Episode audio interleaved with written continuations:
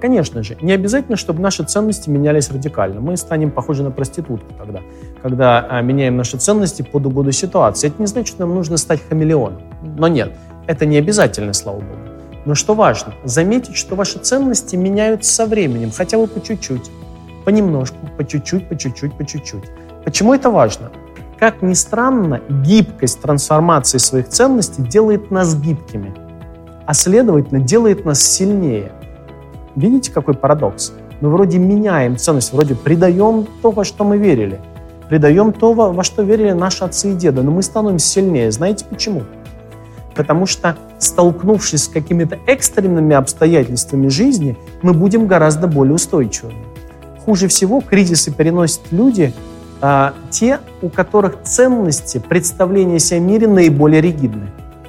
Как говорили у нас в детстве, чем громче шкаф, тем сильнее падает. Поэтому чем ригиднее убеждения человека, тем более он уязвим.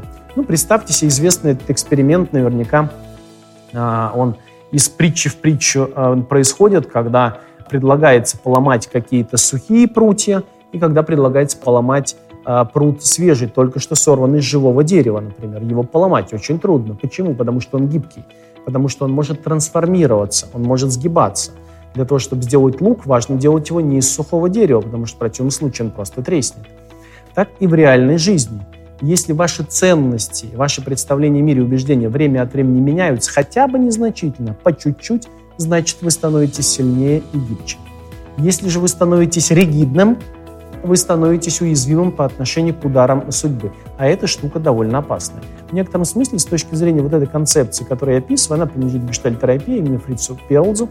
Личность, по сути, это невроз. Что такое личность? Это набор неких, соответственно, психических свойств, состояний, образований, знаний, наук, умений и так далее, которые довольно ригидны во времени, не изменяются. Есть даже такое представление, конституциональные свойства, они со временем не меняются.